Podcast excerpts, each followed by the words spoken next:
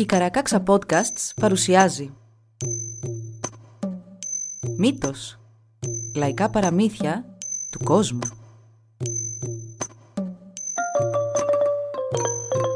Κάποιες ιστορίες μπορεί για κάποιους να περιλαμβάνουν ευαίσθητο υλικό. Για περισσότερες πληροφορίες για το κάθε επεισόδιο, συμβουλευτείτε τις σημειώσεις του όπου βρήκατε αυτό το podcast. Το βραδινό ουράνιο τόξο και η αρκούδα γκρίζλι. Ο λαός βραδινό ουράνιο τόξο ζούσε σε ένα μικρό μέρος. Η γριά γυναίκα βραδινό ουράνιο τόξο είχε πέντε παιδιά. Παλιότερα, ένα πρωινό, ένας άνδρας και η γυναίκα του είχαν βγει για κυνήγι. Οι δυο τους έφτασαν σε ένα λιβάδι και εκεί είδαν πολλούς άγριους ιάκυνθους σαν να τους έχει βάλει κάποιος εκεί», είπε η γυναίκα και συνέχισε «Ας πάρουμε κάμπο στο σπίτι μας». Έτσι και έκανε. Έκοψε και έβαλε κάμποσου στο καλάθι της. Ξάφνου είδε έναν άνδρα να τρέχει προς το μέρος τους. Οι δυο τους αστισμένοι έμειναν να στέκονται εκεί, όταν ο άνδρας τους πλησίασε. «Γιατί μαζέψατε τα λουλούδια, δικά μου είναι τα λουλούδια αυτά», Ήμουν σίγουρος πως δεν ανήκαν σε κανέναν, απάντησε ο σύντροφος της γυναίκας. Ο άνδρας τότε επιτέθηκε στον σύζυγο και τον σκότωσε. Σκότωσε και τη γυναίκα, αλλά δεν σταμάτησε εκεί. Πήγε και στο χωριό και σκότωσε πολλούς ανθρώπους που ζούσαν σε αυτό. Ο Αρκούδα Γκρίζλι σκότωσε το μισό χωριό και αφού το έκανε αυτό γύρισε σπίτι του. Πήρε μαζί του και όσους είχε σκοτώσει. Τους έβαλε στο σπίτι του, να στέκονται ο ένας απέναντι από τον άλλον. Η γριά ουράνιο τόξο έμεινε μόνη και ήταν πολύ, μα πολύ γριά. Ένα πρωί είδε να καταφθάνει ένας άνδρας και να την πλησιάζει. Αμέσως εκείνη κατάλαβε πως ήταν ο εχθρός της. Σήκωσε το κοντάρι από το φτιάρι της και το βύθισε στον προκτό του αρκούδα γκρίζλι.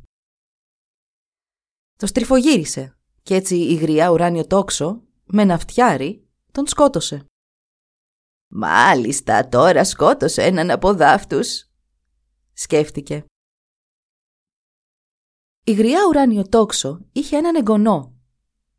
Πάντα τον έβαζε να ξαπλώνει στα μαλακά στρώματα που είχε και έτσι αυτός μεγάλωσε. Μεγάλωσε τόσο που άρχισε να κυνηγά. «Ξεκίνε να μου φτιάχνεις ένα τόξο», της είπε ο εγγονός της. Όλα τα ζώα τρέχουν από εδώ και από εκεί, δεν προλαβαίνω να τα πιάσω. Αφού της το ζήτησε, η γιαγιά του έκατσε αμέσως και του έφτιαξε ένα τόξο. Την επόμενη μέρα ο εγγονός πήγε πάλι για κυνήγι. Η γριά ουράνιο τόξο του είπε να μην πάει μακριά και έτσι, πριν περάσει και πολύς χρόνος, εκείνος γύρισε πίσω με δυο παχουλούς λαγούς. Η γιαγιά του άρχισε να τους γδέρνει όταν ο εγγονός της είπε «Είδα και δυο θηρία, πελώρια θηρία». «Ελάφια θα ήταν», απάντησε η γριά ουράνιο τόξο. Ο εγγονός της πήγε πάλι για κυνήγι την επόμενη μέρα. Πάλι η γιαγιά του είπε να μην απομακρυνθεί και πολύ.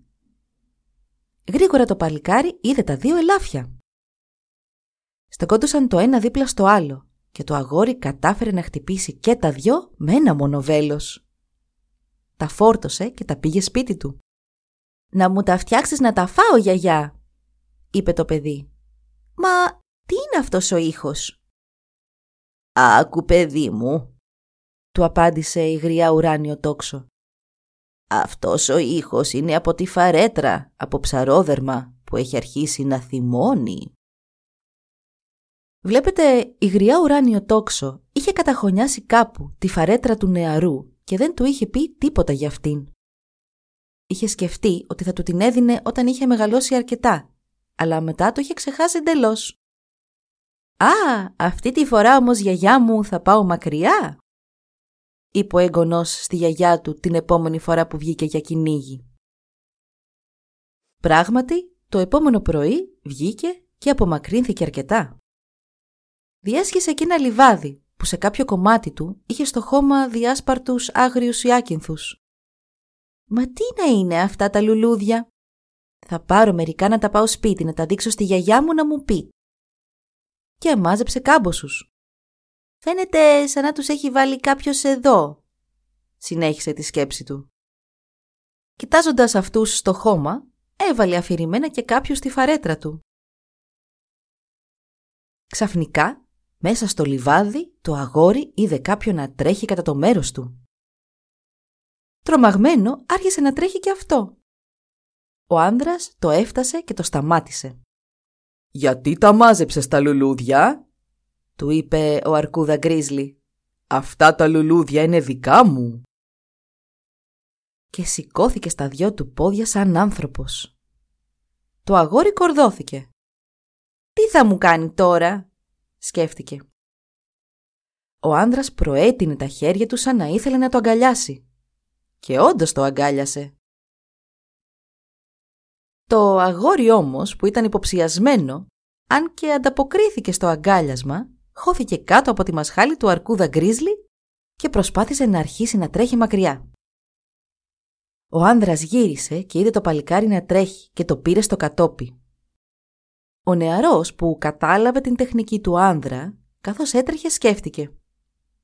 «Δεν θα μπορέσει να μου κάνει τίποτα». Ο άνδρας τον έφτασε και τον σταμάτησε. «Τέρμα εδώ! Ας παλέψουμε!» Του είπε πρώτος ο νεαρός και άνοιξε τα χέρια του. Αυτή τη φορά στοχεύοντας προς τη μέση του άνδρα. Εκεί θα τον αγκάλιαζε. Για άλλη μια φορά του ξέφυγε κάτω από τη μασχάλη και άρχισε πάλι να τρέχει. Ο Αρκούδα Γκρίζλι κοίταξε την άδεια του αγκαλιά και σκέφτηκε «Μα πού πήγε» κοίταξε και πίσω του και είδε τον νεαρό να τρέχει με όλη του τη δύναμη. Με τη γλώσσα να κρέμεται από την κούραση, ο Αρκούδα Γκρίζλι ακολούθησε τρέχοντας τον νεαρό. Τρέχοντας και οι δυο τους πλησίασαν το σπίτι του νεαρού. «Εδώ θα τον σκοτώσω», σκέφτηκε ο νεαρός και στράφηκε προς τον Αρκούδα. «Σταμάτα εδώ, εδώ θα παλέψουμε». Στάθηκε και ο Αρκούδα Γκρίζλι και ο νεαρός άνοιξε τα χέρια του να τον αγκαλιάσει, σημαδεύοντας τους μυρούς του αυτή τη φορά. Αγκαλιάστηκαν και ο νεαρός τον ξεγέλασε γλιστρώντας ανάμεσα από τα πόδια. Πήγε και στάθηκε λίγο πιο πέρα. Ο Αρκούδα γύρισε και στάθηκε και αυτός. Ο νεαρός έβγαλε ένα βέλος από τη φαρέτρα του και του έριξε με το τόξο. Τον πέτυχε στο στήθος. Ο Αρκούδα Κρίζλι έπεσε στο χώμα νεκρός. Το αγόρι τον έπιασε και τον έσυρε μέσα στο σπίτι. Η γιαγιά του καθόταν και το αγόρι άρχισε να της εξιστορεί. Είδα τους άγριους ιάκυνθους στο λιβάδι και έβαλα μερικούς στη φαρέτρα μου. Είδα τότε αυτόν να τρέχει προς το μέρος μου. Ήταν, λέει, δική του η άκυνθη και παλεύομαι κάθε φορά που με πλησίαζε. «Δεν σου το είχα πει αυτό», του απάντησε η γιαγιά του. «Αυτό σκότωσε τους γονείς σου». «Και εσύ τι έκανες» «Σκότωσα έναν από δάφτους», του είπε με περηφάνεια η γριά ουράνια τόξο. Την επόμενη μέρα το αγόρι ξαναπήγε στο λιβάδι, ενώ η γιαγιά του χόρευε τον χορό του φόνου. Είχε χαρεί ιδιαιτέρως που και ο εγγονός της είχε σκοτώσει έναν από αυτούς. Το παλικάρι μάζεψε άγριους ιάκυνθους πάλι και στάθηκε να περιμένει. Ο Αρκούδα φάνηκε ξανά και έτρεχε προς το μέρος του.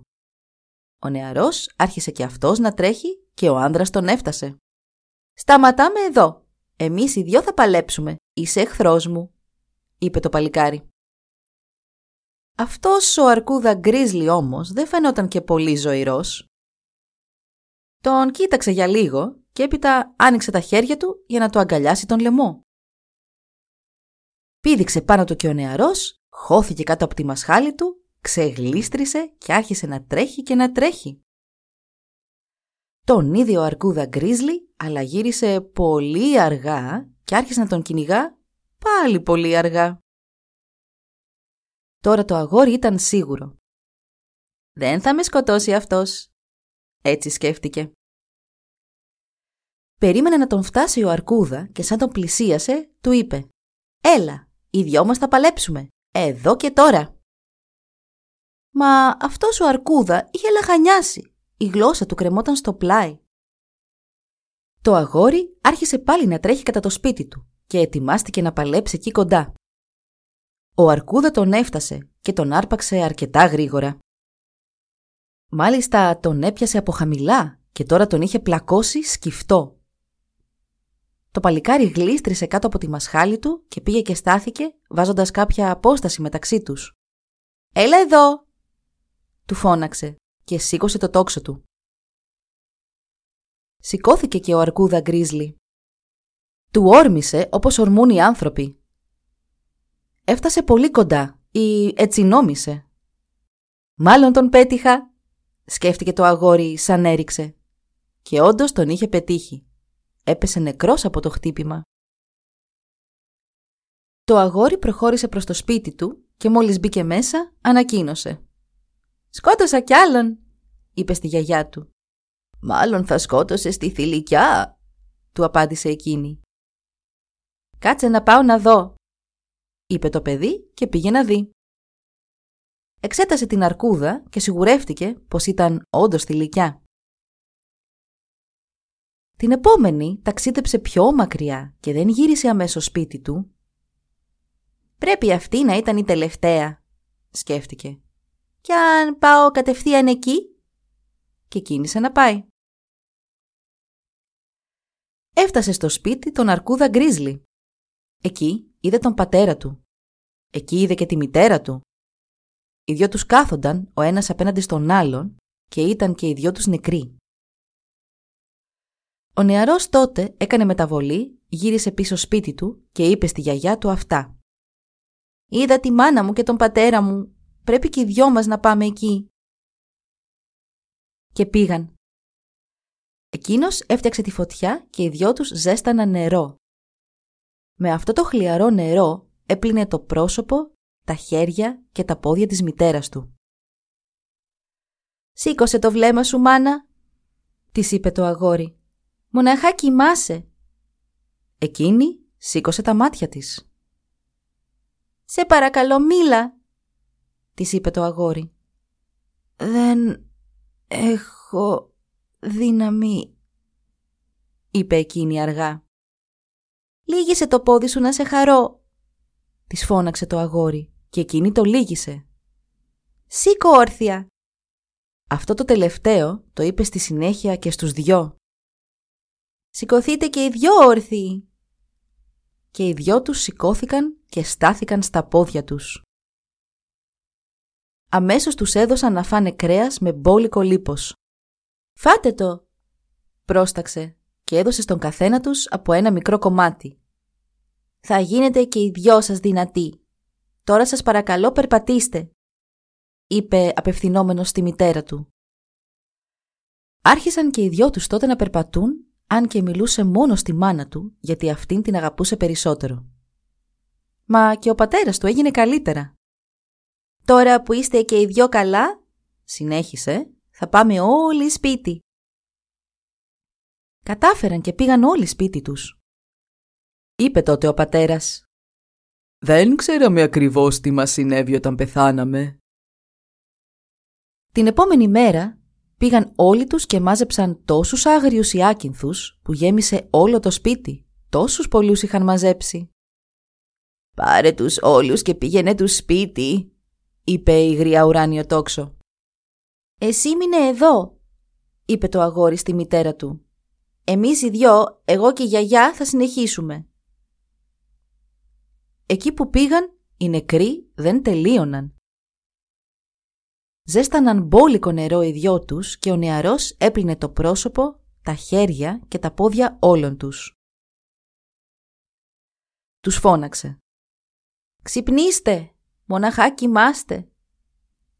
Έτσι είπε και βιάστηκε να πλύνει τα πρόσωπα όλων.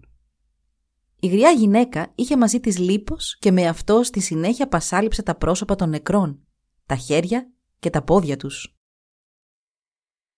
«Δείτε τώρα!» Και αυτοί είδαν, κοίταξαν. «Σηκωθείτε!» Και σηκώθηκαν Παρακαλώ κουνήστε τα δάχτυλά σας. Και το έκαναν, τα κούνησαν. Σταθείτε όρθιοι, στιτοί. Πρόσταξε το αγόρι και όλοι στάθηκαν. Θα πάμε σπίτι τώρα. Και τότε όλοι που κάποτε είχαν σκοτωθεί γύρισαν σπίτι. Ο θείος του τον κοίταξε. Ήταν κυλαράς, όπως είμαι κι εγώ άλλωστε. Χαχα. «Γιατί δεν μου το είχες πει» είπε ο νεαρός στη γιαγιά του. «Θέλει και ο θείος σου να έρθει εδώ και πίστεψέ με, έχεις να μάθεις από αυτόν». Ο θείος ήρθε σπίτι και είδε που ο εγγονός είχε δύο γυναίκες. Ο εγγονός είχε γίνει τώρα και πολύ πλούσιος, μιας και η περιουσία ολονών ήταν πια δική του. Ξαναέζησαν έτσι όλοι τους μαζί σε ένα χωριό. Μα όλη αυτή η επιτυχία ήταν της γριάς ουράνιο τόξο και έστρωσε αμέσως τον εγγονό της στη δουλειά. «Έλα πάμε, θα ακολουθήσουμε τον ποταμό», είπε μια μέρα ο κυλαράς θείος στο παλικάρι. Και πήγαν. Και οι δυο τους είχαν φαρέτρες από ψαρόδερμα, κάτι που ο εγγονός παρατήρησε καθώς πλησίαζαν σε ένα σπίτι. Ένιωσε όμως και κάτι άλλο σαν έφτασαν μπροστά στο σπίτι αυτό. Αυτοί που ζούσαν εκεί τους ζήτησαν να μονομαχήσουν. Μια τρανή μάχη ξεκίνησε και τόσο απορροφημένοι ήταν και οι δυο τους σε αυτήν που έμοιαζαν σαν να εξαφανίστηκαν από τον κόσμο. Εξαϊλώθηκαν. Είπε ο κυλαράς στον εγγονό. Σαν να είμαστε πολύ καλοί και οι δύο. «Ας χαλαρώσουμε λίγο τις φαρέτρες μας να δούμε τι θα γίνει», είπε ο νεαρός. Και τις χαλάρωσαν. Οι φαρέτρες ξέφυγαν και αμέσως κατακριούργησαν το κεφάλι ενός από τους παρευρισκόμενους. Οι δυο τους το παραπέταξαν. Μα οι φαρέτρες συνέχισαν να σκοτώνουν μέχρι που τους είχαν σκοτώσει όλους. Το παλικάρι τα είδε όλα. Του θείου του άρεσε πολύ που είχαν σκοτωθεί όλοι. Ας το ξανακάνουμε. Και αν τους σκοτώσουμε όλους τους άλλους; Μα του νεαρού αυτό δεν του άρεσε καθόλου. Εδώ θα διαφωνούμε πάντα. Μιας και αυτό δεν σου κάνει, θα σου μάθω το εξής. Είπε ο θείος και έδειξε προς τη μεριά ενός πελώριου ελάτου. Ρίξε του ακριβώς στη μέση του κορμού και δες τι θα συμβεί. Όσο δυνατό και να είναι κάτι, εσύ θα το σκοτώνεις. Ρίξε του με δύναμη τώρα. Και ο εγγονός του έριξε. Και είδε, το δέντρο έπεσε και έγινε χίλια κομμάτια. Ο κυλαράς θείος είπε μετά. «Και εσύ είσαι καλά. Χτύπα και αυτήν εκεί την πέτρα παρακαλώ». Και έδειξε έναν βράχο που ήταν εκεί δίπλα. «Μα είναι εύκολος στόχος», είπε το αγόρι. «Χτύπα την». Και ο νεαρός της έριξε. Η πέτρα έγινε χίλια κομμάτια που σκορπίστηκαν παντού, σαν άμμος. Ευχαριστημένος ο θείος είπε τότε. «Καλά είσαι, την έκανες θρύψαλα». «Πάμε πίσω τώρα», είπε αυστηρά ο νεαρός. «Πάμε σπίτι και όλοι αυτοί θα μας υπηρετούν». «Το καλό που τους θέλω», πρόσθεσε ο κυλαράς. Έτσι πάει η ιστορία. Όποιος συναντά την γριά ουράνιο τόξο θα πλουτίσει. Έτσι κάνει το ουράνιο τόξο ακόμη και σήμερα. Τελείωσε η ιστορία της.